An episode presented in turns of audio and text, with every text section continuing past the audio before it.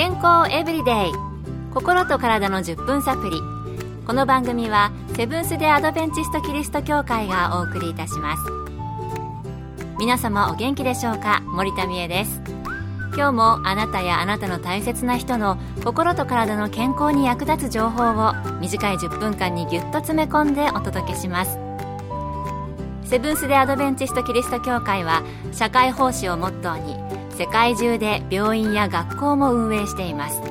日本でも東京神戸沖縄の3カ所の病院をはじめ福祉施設などの運営を通して皆様の健康と医療福祉の発展に携わってまいりました。なおこの番組は健康情報番組で医師のアドバイスや治療に代わるものではありません。すでに投薬を受けている方また病院に通われている方はかかりつけの医師の指導のもとこの番組の情報も参考になさってくださいさて結婚して何が一番ストレスかと言われるとお姑さんですと言われる方も中にはいるかもしれませんね都市部では二世帯同居というのは最近少なくなっていると思いますので、昔ほど嫁姑の問題は聞かないのかもしれませんが、多い少ないはあっても、この嫁姑の摩擦は経験が終わりかもしれません。この嫁姑を含めて、家族間で起こるストレスとの付き合い方って知っておくといいのではないかなと思います。今日のトピックは前回に引き続き、ストレスとの付き合い方その2です。このストレスとの付き合い方について、アメリカのシリコンバレーで臨床心理士として働かれているドイリーン・ベロさんに伺いました。家族間のストレスの中で、姑とのストレスはよく挙げられます。もともと違う価値観を持った人同士が家族として一緒に生活しようとするわけですから摩擦が起こるのも当然な話です。例えばうちでは代々こうしているということを嫁がしていないと気に食わないなどです。そんな時は家族における自分の役割と自分に期待されていることをしっかり確認する必要があります。また討論になりうる会話をなるべく避けるようにすることも大切です。もし討論になった場合はトイレに行く電話をかけるなど一度その場を離れる工夫をするといいでしょう。そして時間の制限を設けることもお勧めします。例えば休暇でご主人の実家を訪れるときは家にいる時間を短めにしたり訪れる日数を短くしたりするなど前もって計画するといいと思います。愚痴や言い争い虐待などのひどいケースがなくてもご主人の実家にいることでストレスになること。耐えられないことなどを具体的に話すことも大事です。うーん家族間の摩擦って身近なストレスだと思います。自分たちの役割と期待されていることをはっきりさせるのは大切ですよね。これはあの夫婦間でも親子間でもできると思うんですけれどもえ私ではなくあなたがやってくれて当然と思い込んで誤解があったりするとお互いに気持ちがいいものではありませんもんね。またストレスを感じて争いになりそうになったらその場から一旦離れる、あるいはそのようになりそうな環境に置かれる時間を前もって短くするよう計画を立てるというのは良い方法かなと思いました。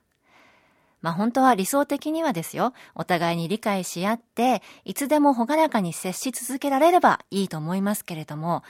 最初に先生が言われていたように、全く違う環境で育った人間同士が家族になったわけですから、考え方とか行動の違いでストレスが生じるというのは無理はないと思います。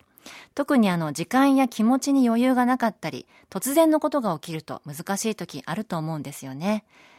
どっかでストレスを溜めすぎて大爆発ということになる前に、理想は少し置いといてその場から離れる、そのような環境にいる時間を短くするというのは大切かなと思いました。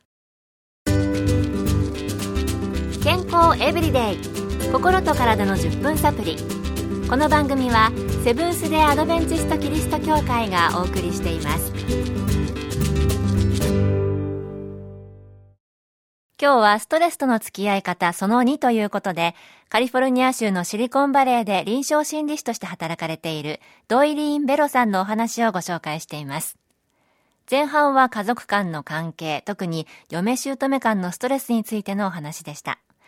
引き続きストレスをどのように軽減したらいいのでしょうか。ベロさんにお聞きしました。まずはストレスになっているものが何なのかを探し出してください境界線を引くことが大切です。もし話し合いができる場合はお互いにとって良い解決方法を見つけることができるかもしれません。そして自分の気持ちの支えになってくれる友人知人またはグループに打ち明けることです。また運動はストレスの解消の助けになります。そして体の免疫を高めるように心がけてください。ストレスコーピング。ストレスのもとにうまく対処しようとすることには様々なものがありますがその時のもう一つのポイントができるだけ多様な対処法をあらかじめたくさん身につけておくことです。自分の手持ちの対処法をコーピングレパートリー対処法のレパートリーと言います。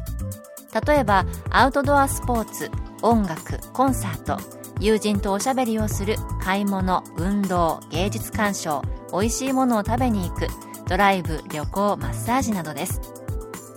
手持ちの対処法のレパートリーがたくさんあれば様々なストレスに対してその時に合った適切な対処法を選び実行できます。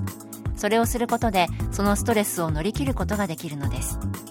そして十分な睡眠や食事をとること。タバコやお酒麻薬などは避ける。信仰を持っていれば神様など何か自分よりも大きな存在に任せるなども大切なことです。なるほどストレスと真っ向から向き合って解決策を探せれば一番いいですけれども、趣味など自分が楽しむことのできる対処法のレパートリーを増やして、ストレスを上手に発散することができるような工夫も必要なんですね。あの、私の父は日々ストレスの対処法として、えー、一人カラオケ楽しんでますね。自分のペースで、こう、人の目を気にしないで声を出すっていうのが気持ちいいらしくて、今日はこれ歌ったよとか教えてくれるんですけど、あとカラオケのところに歩いて往復するのも対処法になってたのかなと、今日ベロさんのお話を聞いて思いました。ストレスの多い現代社会です。ストレスが全くなくても人は成長しないとも聞いたことがあります。上手にストレスと付き合って豊かな質の高い毎日の生活を送れたらいいですね。今日の健康エブリデイいかがでしたか？番組に対するあなたからのご感想や取り上げてほしいトピックをお待ちしています。さてここで心の健康の秘訣をお送りする講演会のお知らせです。タイの健康ラジオ番組のスピーカーインソム博士による苦しみを幸せと健康に変える希望とはというテーマで行われる講演会です。日時は4月20日から22日金土日曜日毎晩7時から場所は東京都杉並区の荻窪駅近く。東京衛生病院に隣接する天沼協会。入場は無料です。心と体の健康の鍵をあなたにお届けする講演会です。お近くの方はぜひお越しください。健康エブリデイ。心と体の10分サプリこの番組はセブンス・デ・アドベンチスト・キリスト教会がお送りいたしました。明日もあなたとお会いできることを楽しみにしています。それでは皆さん Have a nice day!